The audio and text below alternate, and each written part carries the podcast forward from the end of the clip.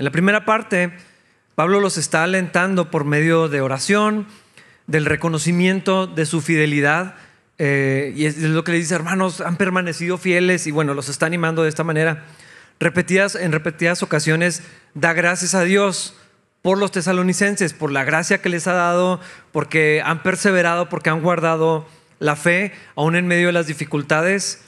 Y en esta sección de su carta, Pablo más bien está como desafiando a los hermanos, que, creo que también es una manera de animar a otros, a la exhortación. Yo no sé si esta palabra se utiliza en otro contexto, la, decadencia moral, la libertad sexual, el paganismo, los intereses mundanos, la despreocupación, o el desinterés de las personas. Ah, yo me enfoco en mí. Ah, la obsesión con la novedad, la centralidad del hombre y de sus pasiones, todas estas cosas hacen muy semejante el ambiente social que, encontramos para los cristianos de los primeros años con el ambiente en el que estamos viviendo hoy. Por lo tanto, la exhortación que Pablo hace a los tesalonicenses no solamente es relevante para nuestros días, sino es necesaria también, es fundamental.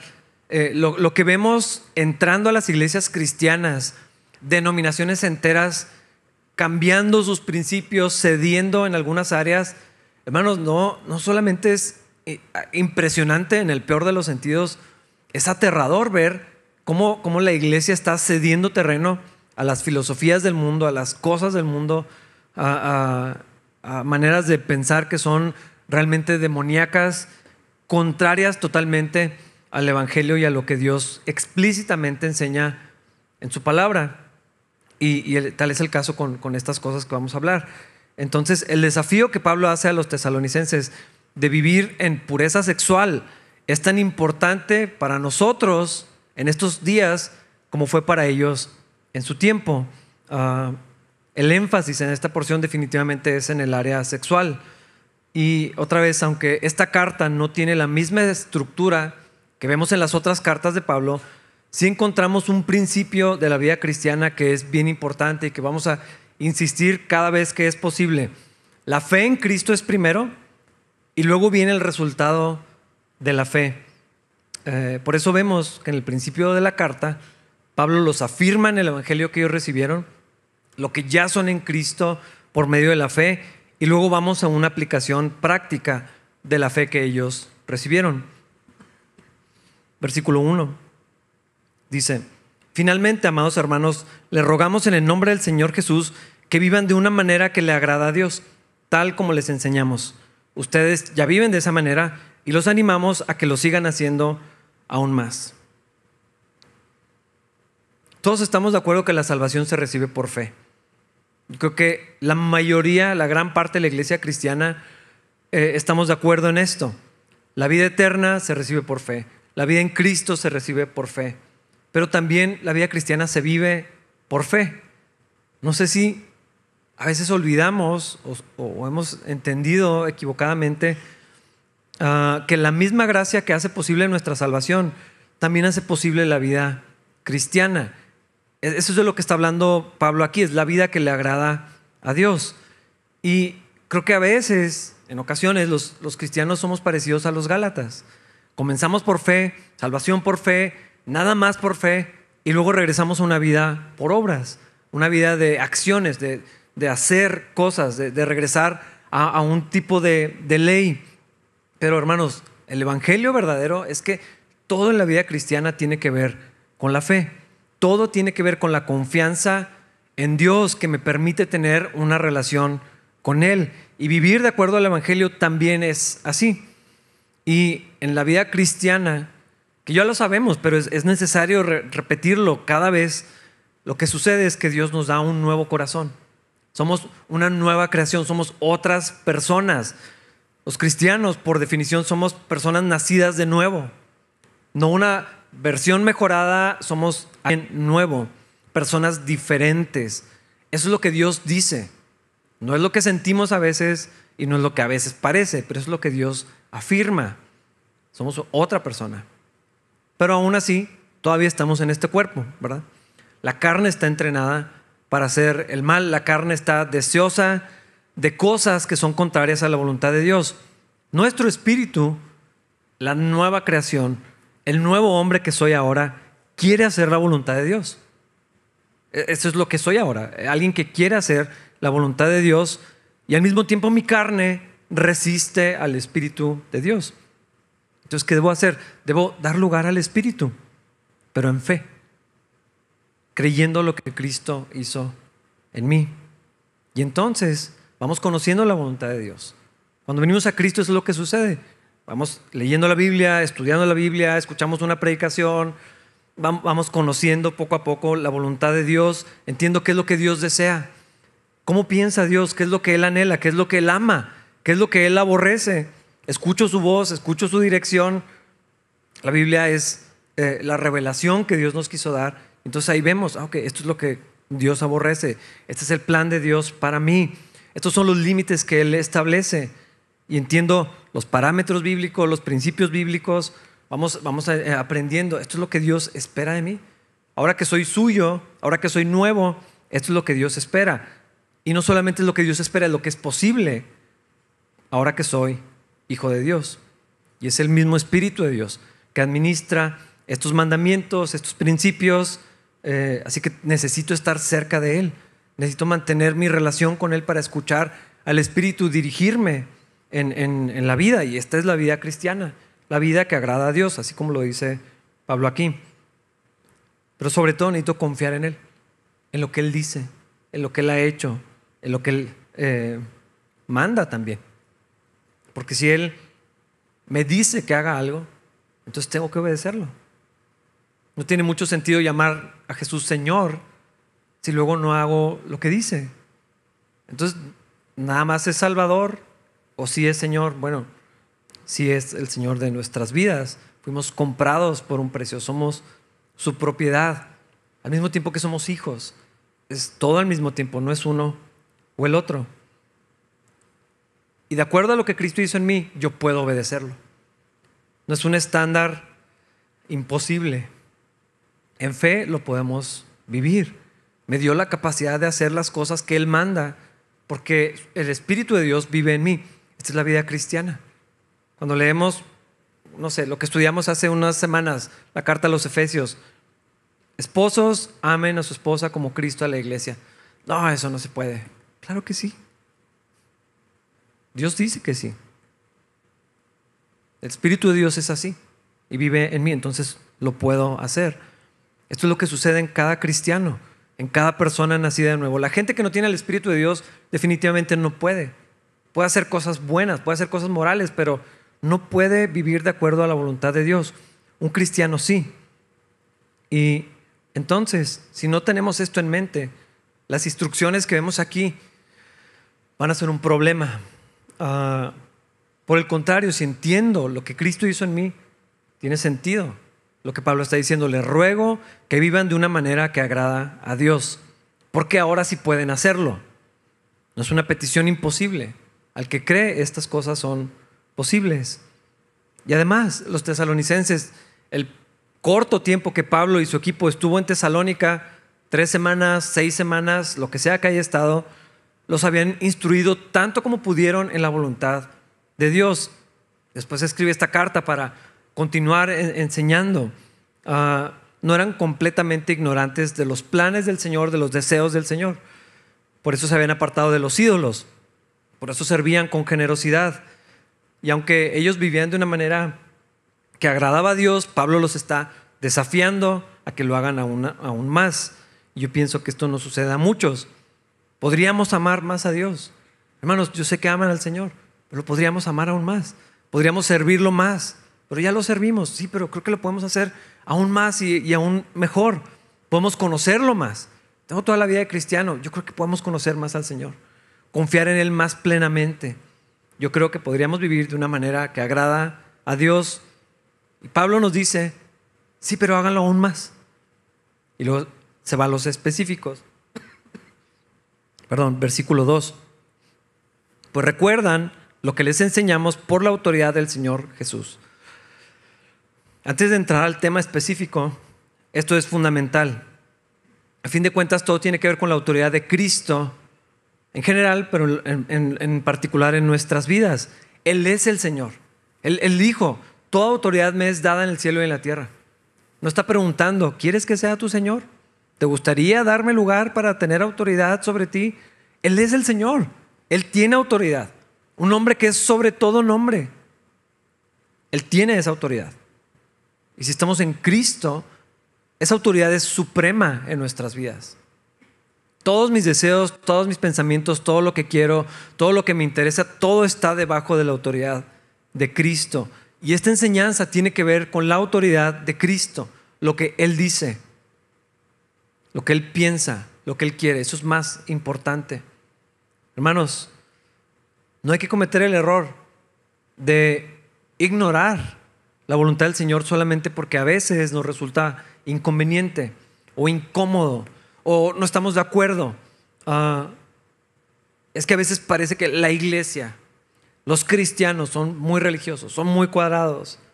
Ah, así sea la voz de su pastor, de sus padres, de su cónyuge, de un amigo, un hermano de la iglesia, algo que parece loco, que parece muy exagerado, que parece muy cuadrado. Es que era de otros tiempos. Es que la realidad ahora es distinta. Ah, podría ser fácil descartar la voluntad de Dios porque lo vemos como si fuera una opinión, otra opinión, ah, una recomendación, algo bueno. Bueno, si, si pudieras, esto es mejor para ti tal vez. Si te interesa, te recomiendo. Cuando hablamos del consejo de Dios no es una sugerencia, esa es su voluntad. Y aunque pensamos que podamos manejarlo, que nuestro caso es diferente, Él tiene la autoridad para decirnos lo que quiera decirnos. A cada uno de nosotros. Si estamos en Cristo, esta es la realidad. Y es lo que está diciendo Pablo. Estas cosas que les enseñamos tienen que ver con la autoridad de Jesucristo. ¿Puedes desobedecer? Claro que sí. Pero Dios es claro en su voluntad. En particular en los temas sexuales. Y justamente de eso quiere hablar Pablo, versículos 3 al 5. La voluntad de Dios es que sean santos. Entonces, aléjense de todo pecado sexual.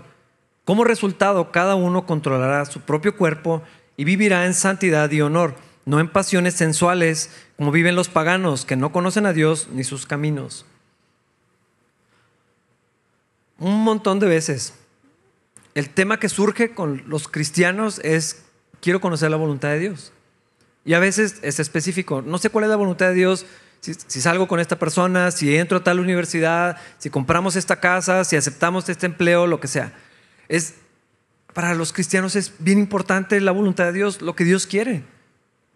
Y a veces pensamos que Dios no nos habla. A veces es como si me pregunto qué es lo que Dios quiere. Bueno, hermanos, a veces la Biblia es tan específica como lo está haciendo ahora. ¿Cuál es la voluntad de Dios para tu vida? Que seas santo. ¿Y qué quiere decir eso? Ah, el contexto de nuestro país nos da una imagen visual inmediata de lo que pensamos que es un santo. Nos imaginamos a una persona vestida de cierta manera, con una expresión, con una aureola así arriba, y usamos esta expresión tanto en el lenguaje común que no, no, yo sé que no soy un santo. Eh, yo tengo lo mío, es lo que quiere decir, ¿verdad? Estamos en un problema y yo sé que no soy un santo. No, yo tengo mis problemas. Como, que es algo que está muy arraigado en nuestra cultura. Ah, pero tenemos que ver lo que Dios dice de, acerca de esto. Si eres cristiano, ya eres santo. No son solo unos cuantos, como que esta es la idea popular otra vez por nuestro contexto. Pensamos que los santos son unos cuantos los apóstoles, los que tienen el título, San, no sé, las calles, las ferias, los pueblos, todo tiene que ver. Media hora para allá y, o para allá y Santa Eulalia, San no sé qué.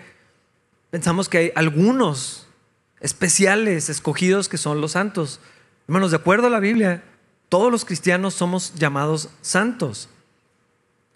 Al ser cristiano, al ser nacido de nuevo, quedas apartado para Dios. Eso es lo que quiere decir. Eres de su propiedad. Y por lo tanto, la Biblia, Dios nos llama santo en lugar de pecador. No sé si lo han notado. A veces las cartas abren así a todos los santos. Está diciendo a todos los cristianos, a todos los santos de capilla. Sería raro decirlo, pero eso es lo que dice la palabra de Dios. ¿Y los hermanos de capilla, quiénes son? Ah, los santos de capilla. Pues deberíamos de normalizarlo tal vez. No les voy a decir así, pero Dios dice que sí. Ah, y a lo mejor uno dice, pero es que sigo pecando. No soy un santo, yo sé que no soy un santo. Aunque seguimos pecando, Dios no nos llama pecadores. En la Biblia siempre, cuando habla de pecadores son los injustos, son los que no temen a Dios, son los que no están en Cristo. Y los que estamos en Cristo somos llamados santos. Ah, los que hemos sido justificados, los que somos hechos y llamados santos. Cristo es el camino para la santidad. Delante de Dios, así es como la Biblia lo afirma. Esto es lo que Dios dice, pues. Pero además, lo que está diciendo Pablo aquí es que somos llamados, somos desafiados, somos ordenados, instruidos a ser consagrados, purificados para Dios. La pureza es algo tan importante para Dios porque así es Él. Por lo tanto, la pureza sexual tiene que ser una prioridad para los cristianos es una prioridad para los creyentes. No es un tema secundario, no es un tema trivial y no es un tema que se adapta según la cultura. Porque si, fuera así, entonces ni siquiera tendríamos esta conversación. La cultura dice ahorita otra cosa opuesta a, lo que Dios está siendo explícito aquí. Y entonces, lo que Pablo está diciendo claramente es que los cristianos tenemos que apartarnos de los pecados sexuales. Otros pasajes como en, Romanos eh, y, a Timoteo le escribe, dice que tenemos que huir de ellos. Huir es una palabra muy fuerte. Yo nunca he huido de nada. Me he cambiado de banqueta. hay lugares por donde he decidido no pasar, pero huir, salir corriendo de alguien o de algo no, no me ha tocado. No sé si les ha tocado a ustedes. Pero huir es una palabra muy fuerte. Es algo inusual.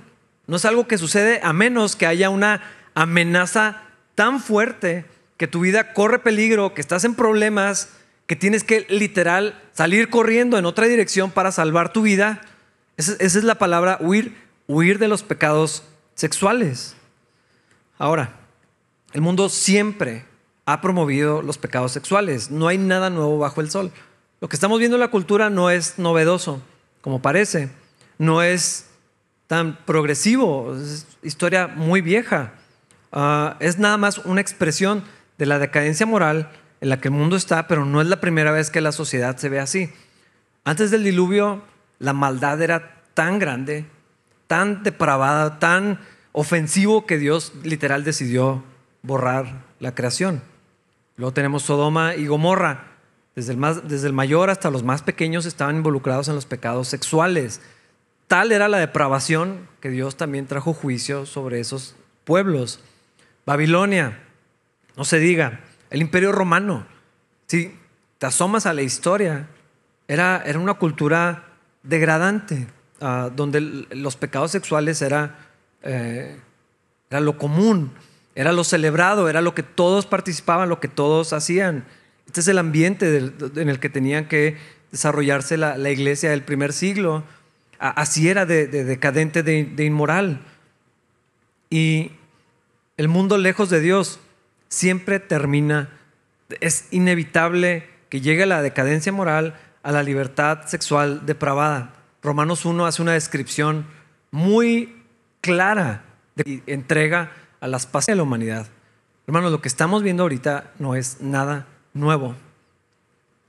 Es obvio que es una distorsión del plan de Dios de la imagen de Dios, ah, si hombre y mujer son portadores de la imagen de Dios, si el matrimonio también es un reflejo, comunica verdades acerca de quién es Dios, de la relación de Cristo con la iglesia, ah, todo esto que vemos es una distorsión de Dios mismo y, de su plan, porque Dios creó hombre y mujer para estar juntos, para conservarse uno al otro, para disfrutarse, servirse, el compañerismo, la intimidad, la relación uno al otro en el contexto del matrimonio.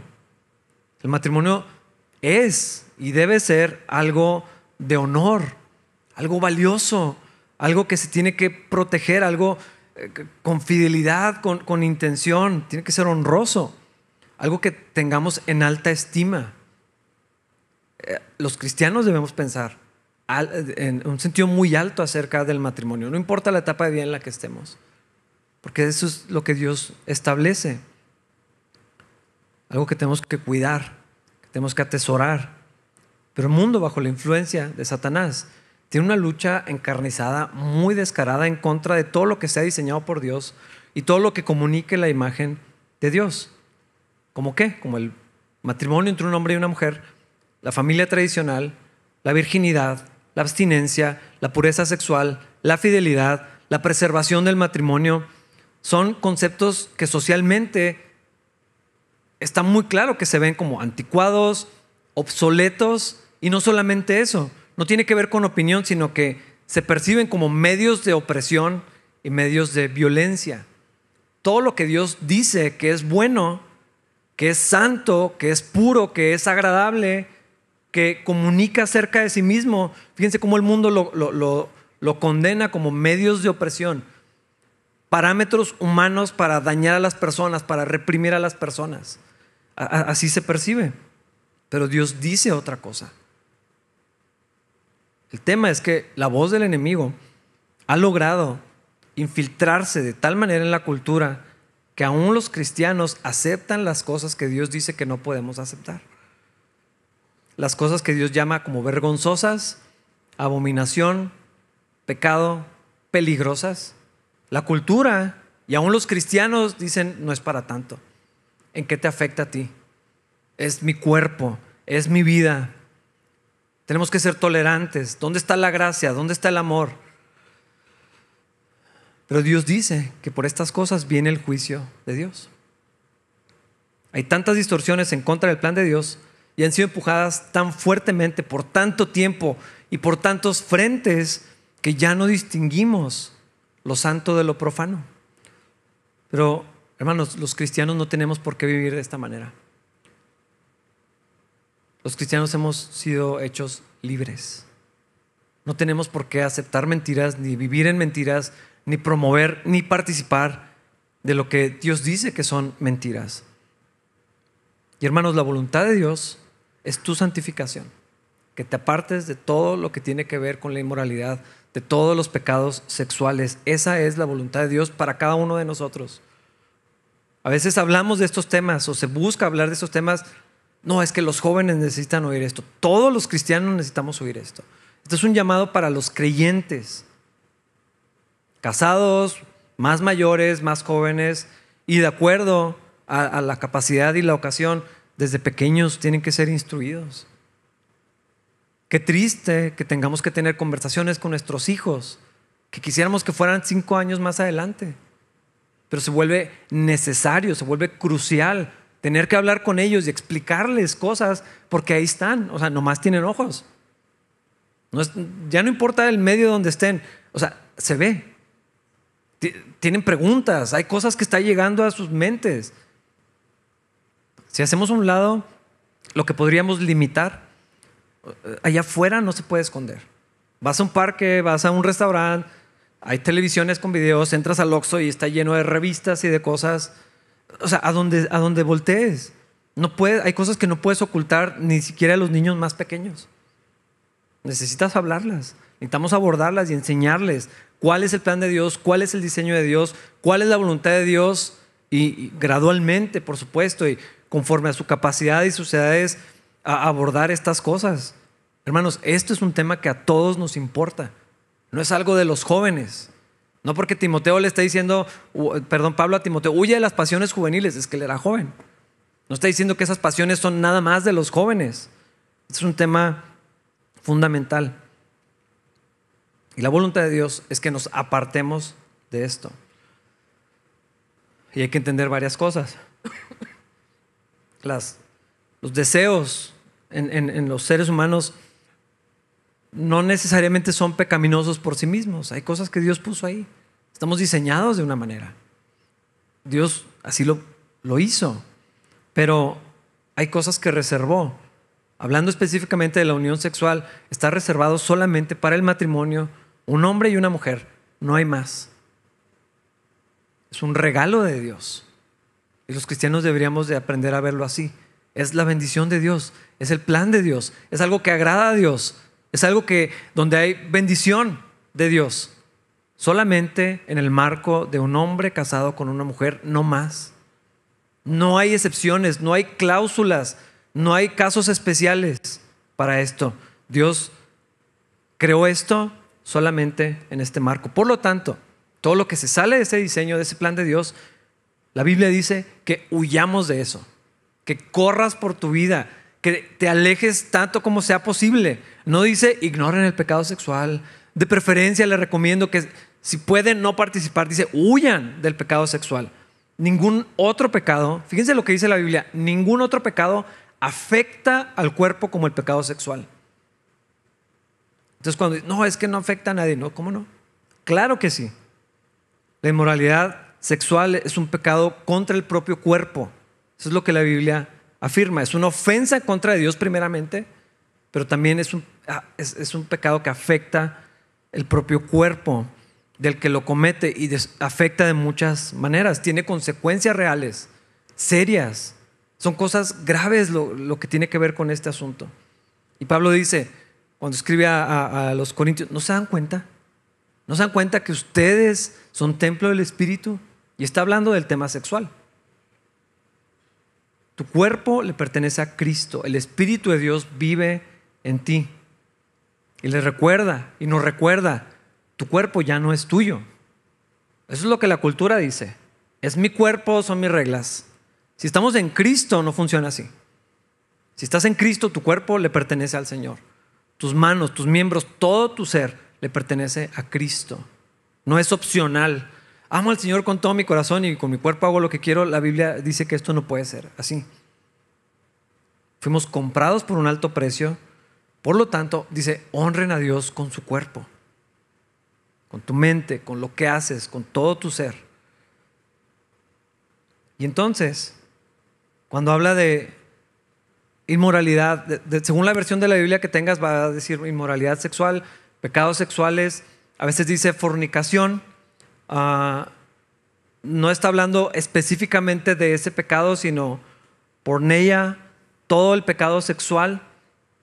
Y necesitamos no ser explícitos, pero ser claros con lo que esto significa. De las cosas que Dios nos llama a apartarnos. Y hay varias. Una, para ser eh, específicos con esto, apártense de la pornografía. No tienen idea del daño que hace consumir pornografía. Hermanos, hay estudios, esto es, eh, son datos reales. La química del cerebro cambia cuando se expone al consumo de pornografía de la misma manera que cuando una persona consume drogas fuertes. El, cerebro se modifica, la manera de pensar, la manera de procesar cambia en el cerebro cuando alguien se expone a la, a la pornografía. Huyan de esto. Está tan normalizado, pero no es, no es lo que Dios quiere para sus hijos. Mm, Tengan mucho cuidado en sus redes sociales porque existe mucho contenido que no es pornografía per se. Ah, no hay sexo, no hay desnudos, pero hay toda una gama de cosas que van en esa dirección y que no es explícito tal vez, pero que promueve exactamente lo mismo que la pornografía. Ah, no se dejen engañar y sobre todo no se engañen a ustedes mismos. Huyan de estos pecados hombres y mujeres, jóvenes y adultos y solteros y casados. La prostitución es otra área de pecado sexual, que la Biblia es explícita con esto, pero va mucho más allá de la zona roja de la ciudad. Hay redes de prostitución en todos los círculos sociales, en muchas esferas, desde las zonas más miserables y decadentes, rodeadas de drogas y todo esto, hasta los círculos de más alto perfil. Ah, puede ser, y, frecuentemente está involucrada mujeres que son víctimas, mujeres y hombres y niños y jóvenes, víctimas de trata de personas, de esclavitud sexual, pero no está limitado a, este tipo de, violencia y abuso. Mucha gente participa de esto voluntariamente. Y la cultura ahorita celebra la libertad de esto. Ya no se necesita de alguien que tenga dinero, acá hay más dinero. Y fíjate las noticias, nomás tienes que ver cómo se, cómo se promueve y cómo se celebra esto. Tal persona en el deporte le pagaban muy poquito, por lo tanto, se vio en necesidad de mudarse a otro círculo, eh, otra actividad laboral que tiene que ver con su cuerpo y allí le va mucho mejor, porque el recurso en el gobierno es muy poquito para los pobres deportistas, en el área que quieras, maestros, o sea, estas noticias las veo todo el tiempo, se celebra como una victoria. Um, la venta de contenido sexual o sensual, eh, a veces explícito o no necesariamente en Internet. En ocasiones ni siquiera es por dinero, pero las redes sociales permiten el intercambio de sensualidad a cambio de atención y de validación. A veces no es dinero, es otra cosa, es otra la recompensa. Toda una cultura, ah, me da hasta pena decirlo, ah, pero sugar daddies, sugar mummies, sugar babies. Una vez estábamos en la deportiva con los niños, iban pasando dos jóvenes, dos señoritas, y una le iba diciendo a la otra que eso es lo que ella quiere, que está buscando un sugar daddy. Un hombre con recursos, no importa que sea mayor, que le dé dinero. Porque necesita, porque quiere otro teléfono, porque yo qué sé. Y está tan normalizado esto, tan popular. Eso es, así es la cultura. Y eso nos da pie para hablar del adulterio. La infidelidad está tan normalizada. Y fíjense, una de las áreas que ha eh, empujado este feminismo de la última ola es los hombres han sido promiscuos toda su vida, ahora las mujeres también. O sea, ya no es una lucha de derechos, no me voy a meter en ese tema, es, esto es lo que se empuja. Los hombres han sido terribles en esta área, nosotras también. Y se celebra como empoderamiento, como una victoria para las mujeres. Entonces, lo que siempre ha existido, pero ahora, ahora está normalizado. Tener otra familia, tener, estar casado y tener una novia o tener un novio, una relación oculta por años, varios amantes. Yo recuerdo una vez platiqué con una persona hace muchos años y me decía, mi problema no, es el alcohol, no son las drogas, ni es el dinero, yo estoy en mi casa, yo cumplo con todo. Mi problema son las mujeres y mi esposa lo sabe. Ella sabe que eso es mi área. Que no va a batallar conmigo en otras cosas, en esto ella está, ya sabe, ya está avisada.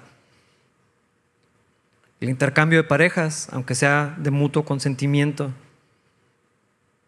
Por cierto, hay muchas prácticas que son inmorales dentro del matrimonio. Que haya acuerdo no quiere decir que sea correcto. Ah, no las hace válidas delante de Dios. Por eso la palabra de Dios dice, el lecho matrimonial tiene que ser santificado sin mancilla, tiene que ser algo honroso, la unión entre, aún entre esposos. Ah, todo lo que es adulterio, todo lo que es una relación ilícita, es algo grave delante del Señor. Por supuesto, fornicación probablemente es la palabra que más encontramos, sobre todo en versiones como Reina Valera, pero siendo específicos, no solamente el pecado sexual, sino relaciones sexuales antes del matrimonio. La cultura está tan sexualizada que las personas se acostumbran al contenido sexual desde pequeños. Escucha las cosas que dicen niños de 7, 8 años. Ni saben lo que están diciendo. Pero las cosas que dicen y que repiten son meramente sexuales. Escúchalos cuando están en un partido de fútbol o en un parque. Eh, hablan lo que ni siquiera entienden pero es tan común. Es un tema en muchas escuelas, la música que les ponen, eh, en escuelas de, no sé, de, danza y gimnasia y cosas así. A veces está tan sexualizado lo que se hace. Eh, eh, y, y, lo puedes ver, o sea, es muy obvio. Lo vemos más en los Estados Unidos, es más evidente, pero eso está permeando en todos lados. Cómo se empuja la sexualización de los niños cada vez más pequeños. Todo el tema de libros de texto. Es, una conversación en la que no me voy a meter, pero este tema sí es grave. Cada vez más chiquitos, cada vez más explícito, cada vez más gráfico. Los niños tienen que saber de su cuerpo, tienen que saber que pueden hacer esto y, cada vez más pequeños se les empieza a... Son cosas que no están listos para entender. Hay muchos factores eh, eh, que están ahí, ¿no? Eh, abandono, acceso a Internet, muchas cosas, pero la realidad es que la vida sexual de las personas comienza cada vez más a más temprana edad. Eso es lo que está sucediendo. Um, los que son solteros, no es normal que un cristiano se involucre en relaciones sexuales. No es normal para un cristiano. Y a lo mejor estás pensando, todos los que conozco, bueno, no es normal desde la perspectiva de Dios, de lo que Dios ve y dice y ha hecho y espera de los cristianos, de gente nacida de nuevo. Está tan normalizado, eso es lo que se, todo el mundo hace, es lo que todo el mundo espera, es lo que se celebra. Ah, ahora es, eh, a algunos les da pena decir que se están guardando. Es noticia que alguien lo diga abiertamente. Y hay un montón de cosas en todo esto.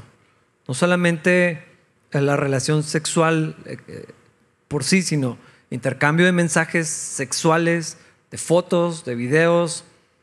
Un cristiano no puede participar de eso. No es normal. No es la voluntad de Dios. al contrario, necesitamos huir de esas cosas huir, alejarnos tanto como sea posible de estas cosas. Probablemente estás pensando, el pastor no sabe lo que dice, es muy ingenuo en esto. Es que estoy hablando de acuerdo a la voluntad de Dios. No estoy criticando, no estoy señalando. Esta es la voluntad de Dios. No importa si la mayoría lo hace, no importa si esa es la cultura. Por supuesto, hay muchísimas otras perversiones y prácticas que son muy ofensivas para el Señor. Ah, no las voy a mencionar. Hay cosas que son degradantes.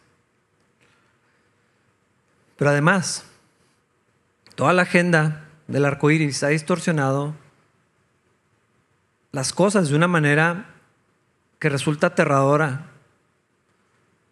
que la iglesia sea normal y sea aceptado.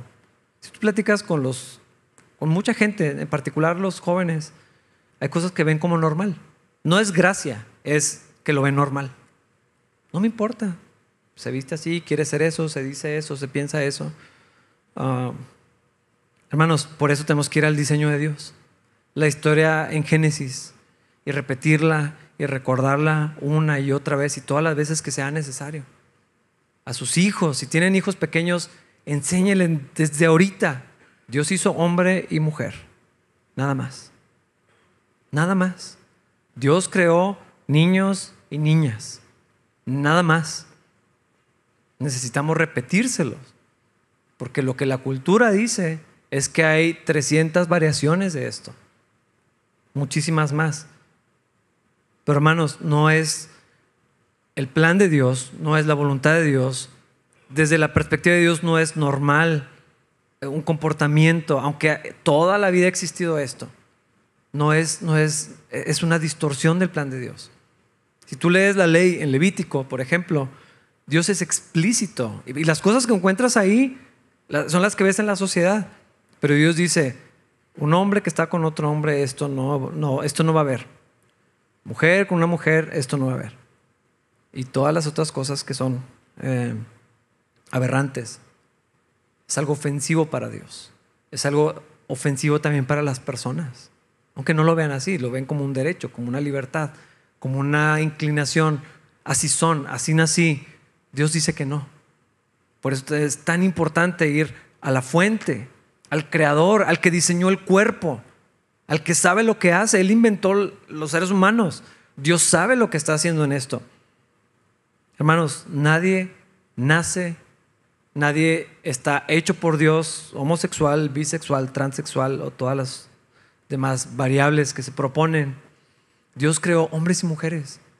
Y la sexualidad está reservada para un hombre con una mujer unidos en matrimonio. Los límites que Dios estableció. La cultura ve estas cosas como normales. Se empujan y, vienen, vienen otras cosas. Pero lo que Dios llama pecado no lo podemos ver como normal. Hay que hablar de esto, hay que preguntar de esto, hay que ver qué es lo que está sucediendo. Lo que Dios establece, es lo necesario, eso es lo correcto, eso es lo justo. La cultura dice que es cada quien decide. Ya no hay patrones, ya no hay parámetros, ya no hay alguien encima de, de, las cosas, sino que cada corazón decide lo que quiere, lo que es.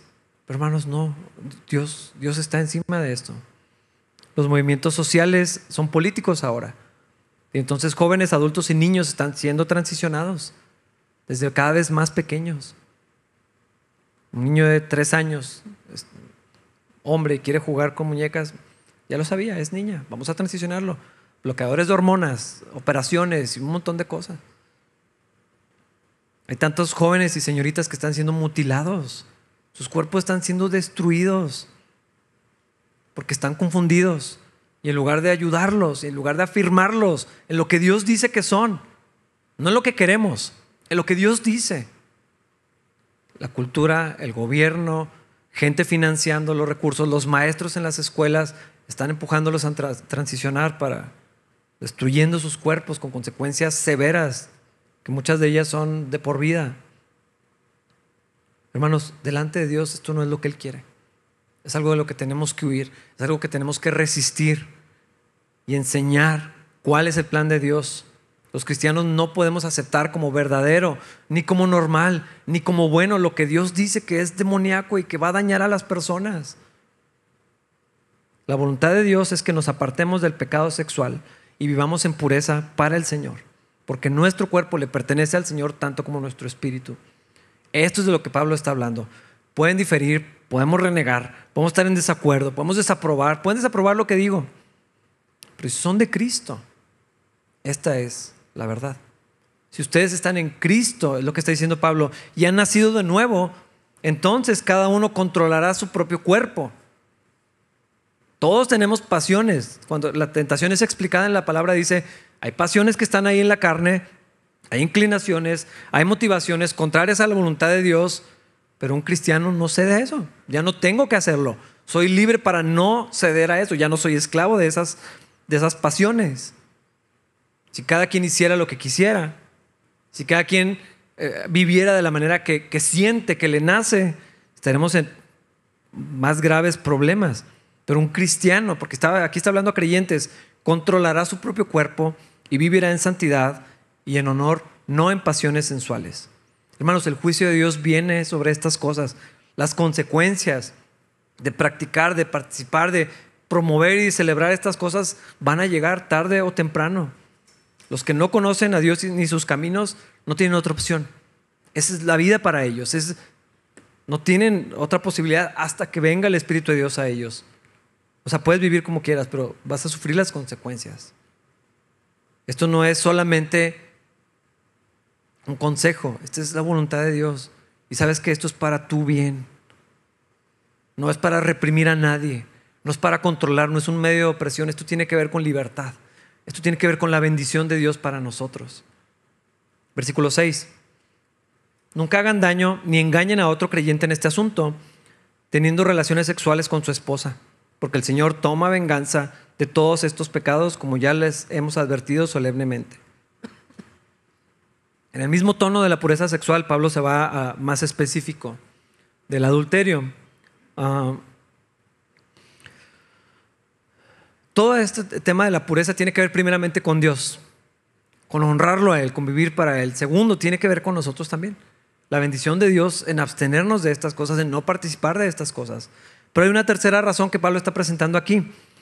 Ah, los demás. No dañar a otro, no ofender a otro en esta área. Las prácticas paganas eran también sexuales.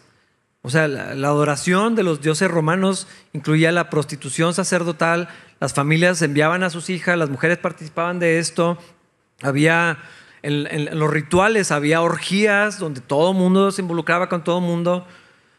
Y Dios dice, ustedes no pueden participar de eso, ni de la adoración a los ídolos, ni, o sea, tienen que honrar su cuerpo, honrar su matrimonio y respetar a las mujeres de otro. No solo a mi esposa, sino a la esposa de mi hermano. Ah, en los diez mandamientos la instrucción es clara, no codicies a la mujer tu prójimo. Eh, iba a mencionar también la situación de David con, con Betsabé.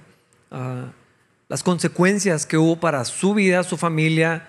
Mucha gente sufrió porque David se permitió eh, ceder a, sus pasiones. El corazón de David se desvió de una manera terrible. Ah, el problema no es que Betsabé le pareciera atractiva, es que en su orgullo de soy el rey, puedo hacer lo que me da la gana, la mandó llamar y luego quedó embarazada y luego mandó a asesinar a Urias, que era un buen hombre, temeroso de Dios, de los valientes en el ejército. Las consecuencias fueron desastrosas. Urias murió injustamente, Betsabé perdió a su esposo que amaba y luego perdió al bebé que tuvieron y las consecuencias para el reino de David, la rebelión de Absalom y todas las desgracias que vinieron para toda la nación por el pecado de un hombre. Entonces no es cierto, la Biblia nos deja ver en ocasiones que a quién le afecta, es que es mi cuerpo, es que, que, tiene que ver con los demás, todo. No sabemos cómo se va a ver, no siempre es así, pero es, es muy claro que lo que hago con mi cuerpo, lo que sucede en mi vida, y si permito entrar el pecado sexual a mi vida, va a tener consecuencias en otras personas.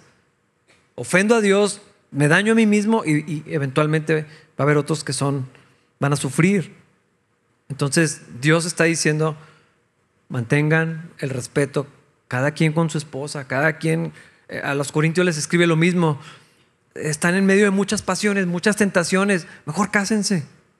Es mejor casarse que estarse quemando, les dice. Búsquese una esposa, búsquense un esposo y guarden en fidelidad, protejan esa relación, no dañen a otros al involucrarse con una mujer, con un hombre que no les corresponde. Quisiera que esto fuera nada más histórico. Pero hermanos, necesitamos decirlo. Porque esta es la realidad para muchas personas en las iglesias aún. Las consecuencias son serias, pero Dios nos llama no solamente a apartarnos, llama al arrepentimiento, a dejar estas cosas y a vivir en santidad. Hermanos, el Evangelio nos, nos da esperanza. Esto no se trata de tener condenación. Fíjense lo que dice los últimos versículos que vamos a leer. Versículos 7 y 8, Dios nos ha llamado a vivir vidas santas, no impuras. Por lo tanto, todo el que se niega a vivir de acuerdo con estas reglas no desobedece enseñanzas humanas, sino que rechaza a Dios, quien les da al Espíritu Santo. Dios trae venganza, fíjense lo que dice, Dios trae venganza sobre estas cosas, Dios trae juicio sobre estas cosas. Esto es lo que Dios quiere para sus hijos, esta es la voluntad de Dios para nosotros los cristianos, es lo mejor. ¿No te gusta? ¿No estás de acuerdo? ¿No te parece? ¿No se te hace tan grave? Tu problema es con Dios. ¿Quieres seguir consumiendo pornografía? ¿Quieres, ¿No quieres dejar de acostarte con tu novia? ¿Crees que no puedas terminar esa relación que no es tu esposo? ¿Piensas continuar publicando ese tipo de fotografías? Bueno, tu problema es con Dios, no es conmigo. No me desobedeces a mí, ni a capilla, ni a la religión, ni al sistema. Es un asunto personal con Dios. El que se niega a vivir de acuerdo a estas cosas, el que dice, este es mi cuerpo y voy a hacer lo que me dé la gana, tiene un problema con Dios. Y está acarreando sobre sí mismo un Hermanos, allá hay bendición. Y el mismo Evangelio nos enseña que si hemos tropezado en estas áreas, si hemos fallado, si he estado viviendo activamente en estas cosas, tenemos la oportunidad de regresar de ahí. Por eso mencioné todo lo que dije al principio. Un cristiano puede vivir de esta manera. Esto es posible para los que estamos en Cristo. Soy una nueva creación. Mi carne quiere cosas. Oh, ok. Pero mi espíritu quiere hacer la voluntad del Señor. Quien soy ahora quiere caminar con Dios. Quiero agradar a Dios. Y más importante, puedo hacerlo por la obra de Cristo. Hermanos, cuando cantamos, cuando decimos no es en vano. No es nada más por repetir, no es, no es una esperanza a ver si pasa. Somos libres para andar de acuerdo a la voluntad del Señor. Y hermanos, ahí está la bendición de Dios. La voluntad de Dios es que vivamos en pureza. Vamos a hacerlo. Eso es lo que Dios quiere. Es lo que Cristo hizo, es lo que Cristo nos regaló a cada uno de nosotros. Vamos a ponernos de pie para orar. Señor, gracias por tu palabra. Dios, una sección fuerte de hablar, de discutir, Señor. Pero está más que claro cuál es lo que tú quieres, Señor. ¿Cuál es tu voluntad? Y Dios, yo te pido que vivamos de acuerdo a tu voluntad. Que los que estamos aquí, mis hermanos, mis hermanas, vamos a dejar atrás todas estas cosas, Señor, y andar contigo, Señor, caminar contigo en la libertad que tú nos regalaste por medio de Cristo Jesús. En la bendición, Dios, de, de, apartarnos para ti, Señor, de vivir santificados para ti, consagrados a ti, Señor. Dios, tú sabes que el mundo empuja fuertemente en todas las áreas que van en contra de ti, Señor. Es la cultura, es lo normal, todo el mundo lo hace. Guarda nuestros pensamientos, guarda nuestros corazones, Dios, para que preservemos tu doctrina, tu verdad, Señor, y luego andemos en ella. Ayuda a mis hermanos, a mis hermanas que han tropezado, que están batallando, Señor. Tráelos de vuelta, Señor. Enséñalos a andar en la libertad que Cristo ganó para nosotros, de acuerdo a tu espíritu en nosotros. Trae convicción, Dios, al que lo necesita, para que se arrepienta, para que vuelva a ti, Señor, y camine como debe de ser, como tú quieres, como es posible, Señor, para tus hijos. Oramos estas cosas y te agradecemos, Señor, porque no es un estándar imposible, porque no es algo inalcanzable, Señor, sino que Cristo nos trae a esta relación, Señor, contigo y podemos vivir de acuerdo a lo que tú quieres. En su nombre te pedimos estas cosas. Amén.